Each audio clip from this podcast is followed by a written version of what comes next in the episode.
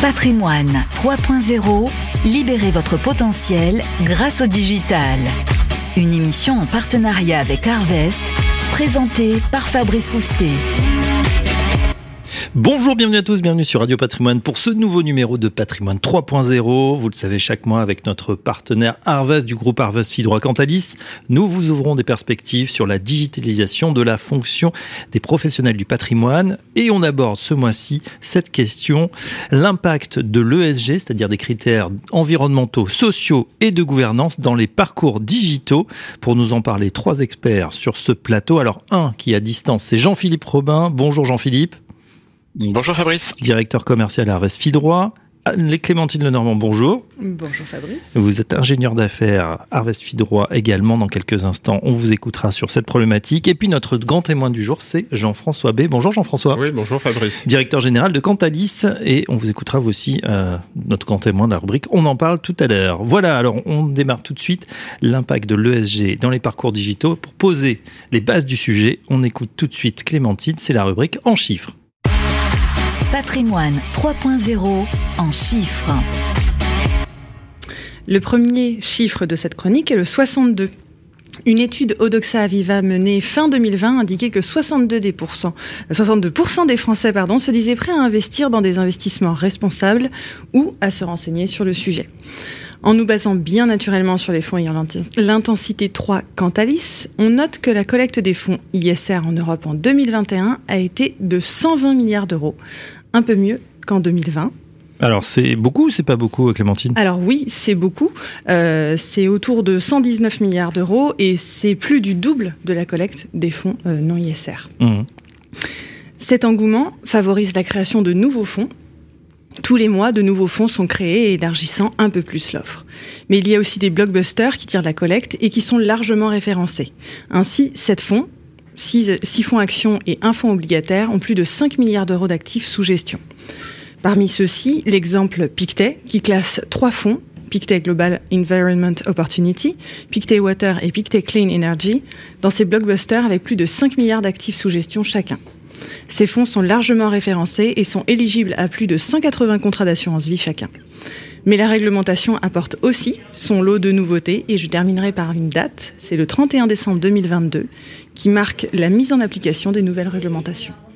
Merci Clémentine. Tout de suite, on passe à l'avis et les vues de notre grand témoin. Dans la rubrique, on en parle. Patrimoine 3.0, on en parle. Jean-François, Jean-François B, euh, directeur général de Cantalis, hein, l'expert euh, des, chiffres hein, sur ces sur ces collègues. Je crois que vous avez, euh, vous pouvez compléter d'ailleurs cette gamme. C'est vrai qu'il y a un véritable engouement pour toute cette finance durable. Oui, tout à fait. Merci. Effectivement, chez Cantalis, on aime bien les chiffres. Euh, pour compléter, euh, on parle pas tellement de vagues vertes, on parle de tsunami vert. Hein. C'est vraiment un raz-de-marée mhm. dans toute l'industrie. On parlera des conseillers financiers tout à l'heure. On parle des, là des, des, sociétés de gestion et de la demande aussi des investisseurs, puisqu'il n'y a pas de, de, collecte nette sans investisseurs. Alors la société, les sociétés de gestion, tenez-vous bien, on a aujourd'hui plus de 4000 fonds ISR. On est en train de refaire notre observatoire de la gestion ISR. Donc euh, 4000 fonds ISR, c'est multiplié par deux sur un an en 2021. Donc on avait un peu plus de 2000 fonds, on est à, 4000. Donc euh, euh, ça, c'est bien évidemment beaucoup de transformation. Quand on parle de mhm. nouveaux fonds ISR, il y a des lancements. Il y en a à peu près un par jour qui se créent dans l'industrie, mais il y a aussi beaucoup d'anciens fonds qui n'étaient pas ISR qui sont transformés. C'est vrai qu'on a l'impression qu'il y a certains fonds qui sont verdis. En tout cas, on a vu apparaître ISR, on a vu apparaître. On intègre dans les politiques d'investissement le, l'ESG et à, ce moment-là, ils deviennent comme par magie euh, ISR. Les, les encours aussi ont été multipliés par 3 sur l'année. Donc il y a un effet de marché qui était très très fort, on, s'en doute. Euh, on était à un peu plus de 1000 milliards, on se retrouve à 3000 milliards d'euros sous gestion. C'est 30% des encours de, de l'industrie de la gestion mmh. en Europe qui est aujourd'hui ESG, enfin qui est, qui, qui est ISR, on va dire. Donc c'est 30% des encours qui sont euh, investis en intégrant ces critères ESG, ce qui est énorme. Donc une multiplication par 3 en, en, un an, là encore, lié aussi à cette transformation. Sur les flux, on en a parlé. Les deux tiers de la collecte s'est positionné sur des fonds ISR. Si vous n'aviez pas de fonds ISR dans votre gamme en tant que société de gestion, c'est un petit peu compliqué. Dans beaucoup de réseaux, vous interrogez AXA, Generali, euh, Natexis, Allianz, c'est plus plus de 70% de la collecte qui se positionne sur des, fonds ISR. Donc c'est retail, institutionnel et banque privée. Hein, c'est tous les segments qui contribuent. Euh, on, disait tout à l'heure, euh, le gros de la collecte c'est aussi positionné sur ce qu'on appelle intensité 3 Cantalis chez nous. On pourrait dire article 9 SFDR, c'est-à-dire que c'est plutôt pour aller court, euh, aller vite, les fonds à impact. Donc des fonds qui présentent des solutions positives, qui ont un vrai, sont des vrais investissements durables avec des vrais indicateurs. Et donc là, on se retrouve avec une catégorie qui a collecté, on le disait, 120 milliards, ce que disait Clémentine, ce qui veut dire que 10% des fonds, donc les 400 fonds de, qui ont l'intensité 3 euh, collectent plus de 33%, un tiers euh, de cette collecte nette. Euh, donc ça montre que les investisseurs et les réseaux sont très engagés, veulent vraiment du vert foncé, ils veulent vraiment éviter le greenwashing et avoir le plus d'impact possible. Tsunami vert, Jean-Philippe Robin, un commentaire sur ce que vient nous, nous partager Jean-François ah ben nous on le on le vit dans les dans les agrégations O2S, on voit effectivement euh, l'évolution des, euh, des, des, des allocations vers ces vers ces aspects, euh, ce qui ce qui tire d'autres sujets sur les sur les parcours digitaux, sur la, la capacité finalement de du, du, conseiller à identifier les les critères euh, de, importants pour pour son pour son pour son client et du coup faire une allocation qui soit en phase avec ces aspects-là. Mais je pense qu'on y reviendra on y reviendra tout à l'heure. Mmh. On s'y perd un peu quand même sur la règle voilà, on entend parler de, beaucoup de choses. Article, enfin, pardon, intensité 3 en tout cas pour Cantalis, article 8, article 9, euh, les labels aussi. Euh, c'est pas évident de faire le tri. Alors c'est pas évident parce que euh, on est encore dans une zone un peu grise, sans jeu de mots. Euh, c'est-à-dire que les fonds labels, labellisés, il y en a à peu près un quart. Un quart des 4000 fonds que j'évoquais tout à l'heure, il y a à peu près 1000 fonds qui sont labellisés. Mmh. En plus, il y en a partout en Europe, donc les Allemands, les Luxembourgeois et les Belges ont leur label.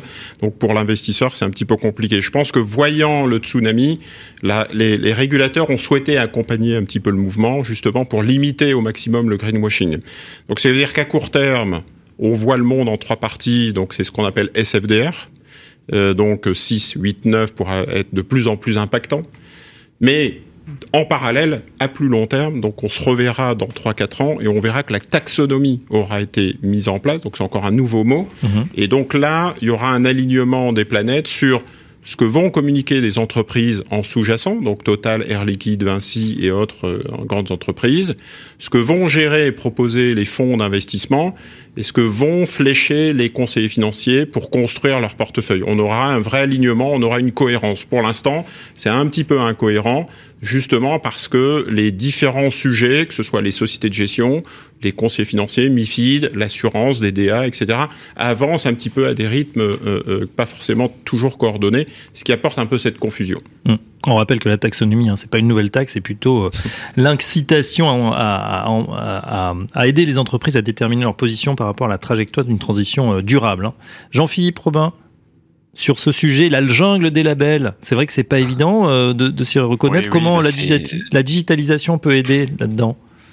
On, aide justement ces éléments-là avec euh, déjà avec un apport de pédagogie, un apport de sens au travers de, de des fonds. Donc savoir euh, véritablement euh, selon leurs trois critères E, S et G comment est-ce qu'ils, quelle est l'intensité dans laquelle ils sont investis. Hein. Donc ça c'est des éléments qui sont très très forts chez chez, chez Cantalis qui est une, une, une vraie pépite sur le sur le sujet. Donc premier élément pédagogie, explication, explication pour les réseaux de distribution, explication pour les conseillers et puis explication bien entendu pour les pour les clients. Quand on parle de, alors entre nous, voilà, on parle beaucoup de, de DCFDR, on parle de, de fonds impact et, et, autres. C'est, c'est assez compliqué quand même de s'y, de, de s'y retrouver. Il faut garder en, en mémoire ce que disait Jean-François euh, à, à l'instant. Euh, la, la, le, le cœur finalement actuel de la réglementation, c'est celle qui s'appelle SFDR, qui, euh, qui pour simplifier identifie trois grands types d'actifs qu'on appelle des articles.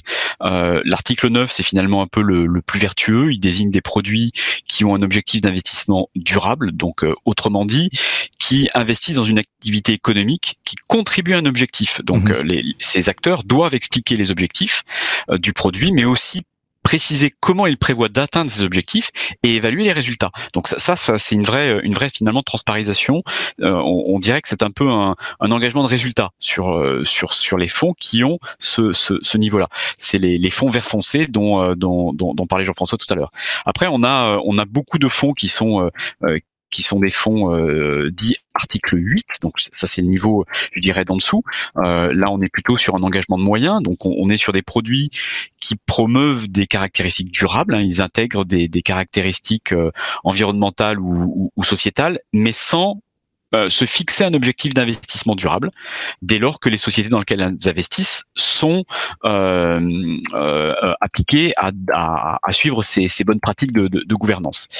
Euh, donc pas d'obligation euh, d'explication méthodologique, pas euh, pas d'obligation d'évaluation euh, et, d'amélioration de critères, ni de ni de transparence. Donc c'est un peu plus notre notre engagement de moyens. Et puis bah, tous les autres, c'est c'est ceux qui sont dans le, dans, l'article 6. Donc le, premier élément pour moi de d'apport de, de, la digitalisation, c'est d'arriver de se repérer dans finalement cet univers de, de, de fonds et donc d'avoir une visibilité une explication du, du, comportement du fond, de ce qu'il est, des différents labels qu'il euh, qu'il a, mais ça c'est c'est pas l'alpha et l'oméga, de cette intensité sur le le E, le S et le G, donc qui sont les trois grands critères des, euh, des, des éléments, comme finalement on a fait il y a quelques années pour parler de, de performance, de volatilité, donc de dimension plus plus financière, et aider le conseiller à s'y à, s'y retrouver. Et là, l'apport de, de, des, des mathématiques, hein, euh, l'apport de, la digitalisation est très très important. Mmh. Qui déclare euh, justement article 6, 8, 9 C'est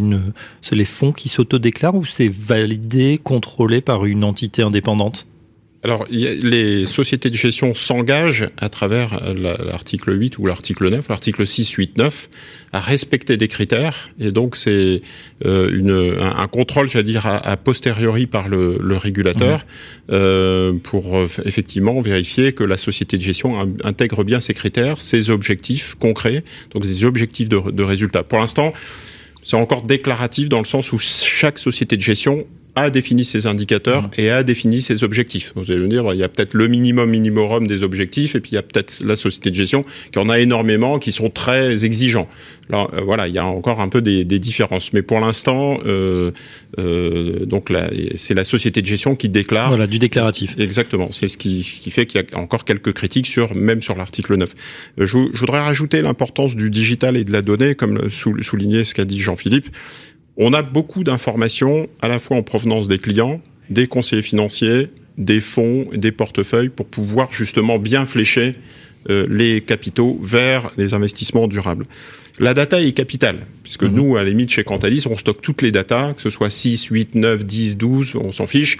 On prend toutes les datas et on les restitue.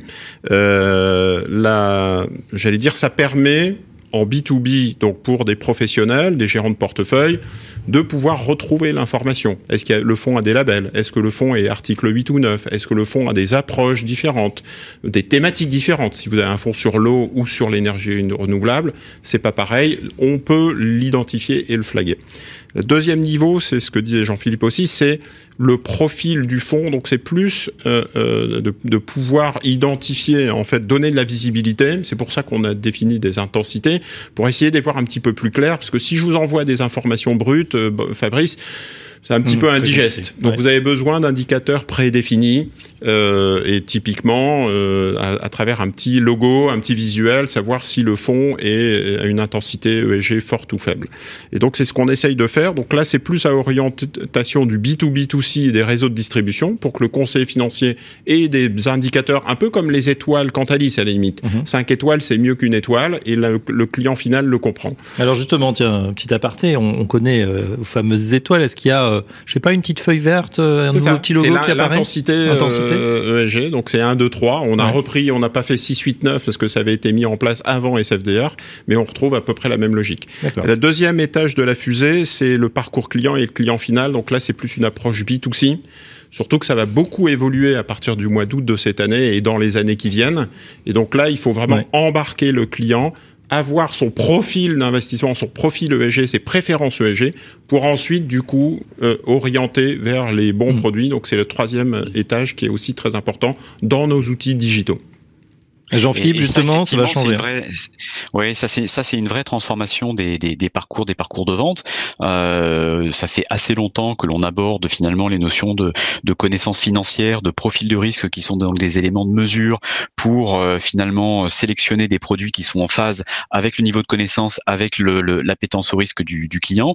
Bah là, on rajoute euh, de, de nouveaux critères qui sont les critères ESG pour finalement identifier vraiment quels sont les éléments de, de, de préférence d'investissement du, euh, du client.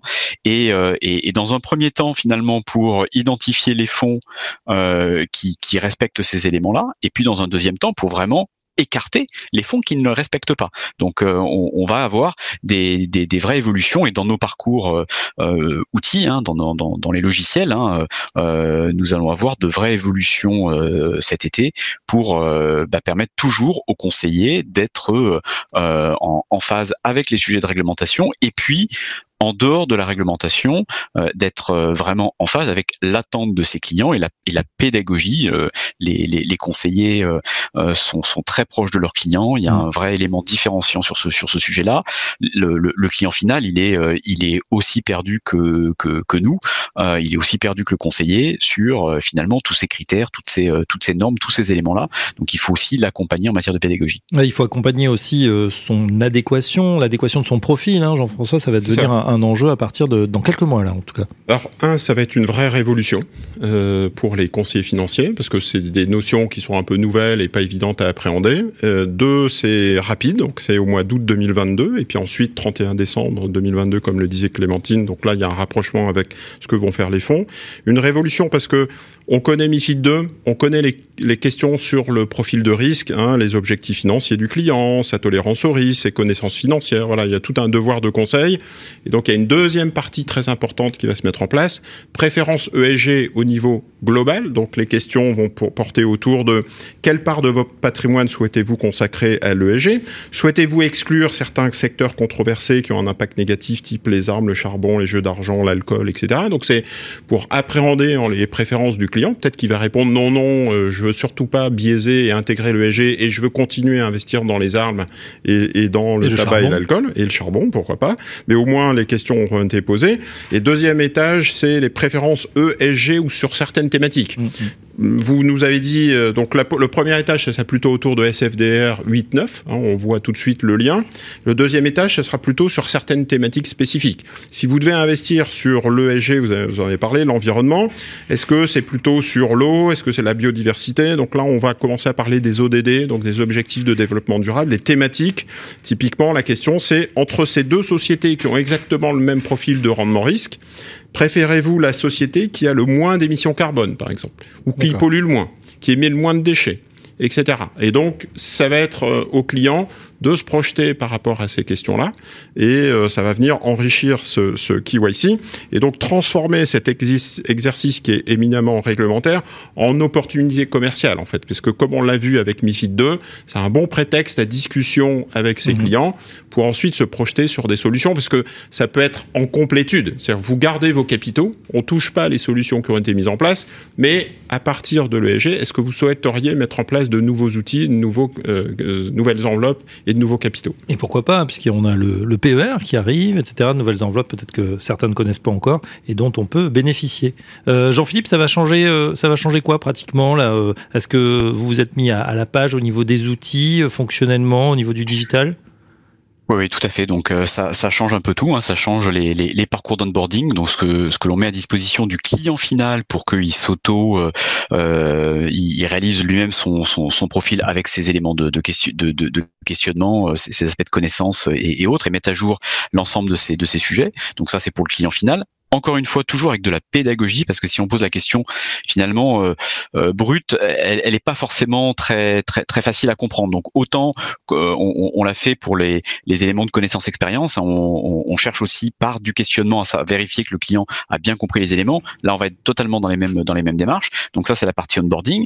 Dans la partie euh, des, des, des, parcours projets bah Jean-François l'a très bien détaillé. Il y a, il y a effectivement une vraie transformation de ce qu'on appelle le KYC autour des démarches MIF mmh. et, et, et DDA euh, et puis après, dans toute la problématique de la de la sélection de fonds, du suivi du portefeuille dans le temps, euh, d'être en capacité de toujours justifier, montrer, expliquer aux clients les, les, les, bienfaits de la location qui a été conseillée. Donc oui, c'est pas mal de changements. Euh, c'est des gros morceaux qui sont intégrés en ce moment et qui seront diffusés dans, dans l'ensemble de nos outils vers, vers juin-juillet. On, on, comprend, Fabrice, que effectivement, avec ce que décrit Jean-Philippe, que c'est holistique. Ça touche toute la mmh. chaîne de valeur c'est depuis le questionnaire, la location, la sélection, le reporting, puisque le client, ayant décrit ses objectifs, ses préférences, va vouloir retrouver dans son reporting ces éléments-là combien j'ai l'enveloppe du portefeuille qui est en ESG et combien j'ai en E et combien j'ai en eau ou en déchets, etc., etc., en mhm. biodiversité. Donc, il va vouloir retrouver ces éléments-là et donc c'est à nous, à travers nos outils, de, de, de traduire ça et de le reproduire euh, pour le conseiller financier. Euh, plus largement, messieurs, pour conclure au, niveau, euh, euh, voilà, au-delà des, des, outils, etc., on a l'impression qu'on vit une, une, véritable révolution euh, dans ces actifs qui ont été, voilà, on est parti peut-être à un moment du greenwashing, c'était encore tendanciel ou c'était certains institutionnels. Aujourd'hui, on a l'impression, et on le voit dans les chiffres avec Clémentine, que c'est vraiment massif. Un euro sur deux maintenant va s'investir dans l'ISR, dans l'ESG. Euh, ça va continuer, Jean-François? Alors je pense que ça va continuer. 30% de l'industrie aujourd'hui investit à travers ces approches ESG. Les investisseurs ont compris que le climat, c'est vital, c'est crucial, pas que pour leurs investissements financiers. Donc on est dans des régions moins humide, moins chaude. Le réchauffement climatique, ça emporte tous les risques et tous les objectifs. Et donc, ils veulent absolument s'engager de mhm. plus en plus pour trouver des solutions. C'est vrai en politique, c'est vrai dans l'économique, c'est vrai dans le financier. Et donc les, les capitaux vont vraiment... Et en plus, c'est une opportunité d'investissement. Si vous arrivez à flécher vos investissements sur l'hydrogène, sur la décarbonisation et qu'il y a des vraies technologies, l'agriculture bio, vous pouvez vous projeter en tant mmh. qu'investisseur dans ces solutions d'investissement et en plus avoir des bonnes performances et faire du bien pour la planète. Donc c'est que, que le début, selon moi. Ah, et puis euh, une opportunité, une contrainte transformée en opportunité, on retiendra ça. Jean Philippe, le mot de conclusion, là, justement, sur cette, cet élan massif vers la, verdisation de nos, fonds? Eh ben, suivez-nous. Un mot de, conclusion. Suivez-nous. Suivez, euh, suivez les publications de Cantalis sur euh, sur l'ESG. Elles sont très très nombreuses et elles font date. Et puis, bien pourquoi pas continuer à vous équiper avec tous nos outils. Ah bah voilà, excellent. Euh, on remercie l'ensemble euh, des participants euh, à ce numéro de Patrimoine 3.0. Merci Clémentine, Clémentine Lenormand, ingénieur d'affaires Arvest Fidroit, Jean-Philippe Robin, directeur commercial Arvest Fidroit et Jean-François B, directeur général de Cantalis, voilà, qui sont maintenant au sein d'une grande, belle, même famille Arvest Fidroit Cantalis. Merci de nous avoir suivis. On se retrouve très prochainement pour un nouveau numéro de Patrimoine 3.0. Patrimoine 3.0 Libérez votre potentiel grâce au digital. Une émission en partenariat avec Harvest à réécouter et télécharger sur le site et l'appli Radio Patrimoine et sur toutes les plateformes de streaming.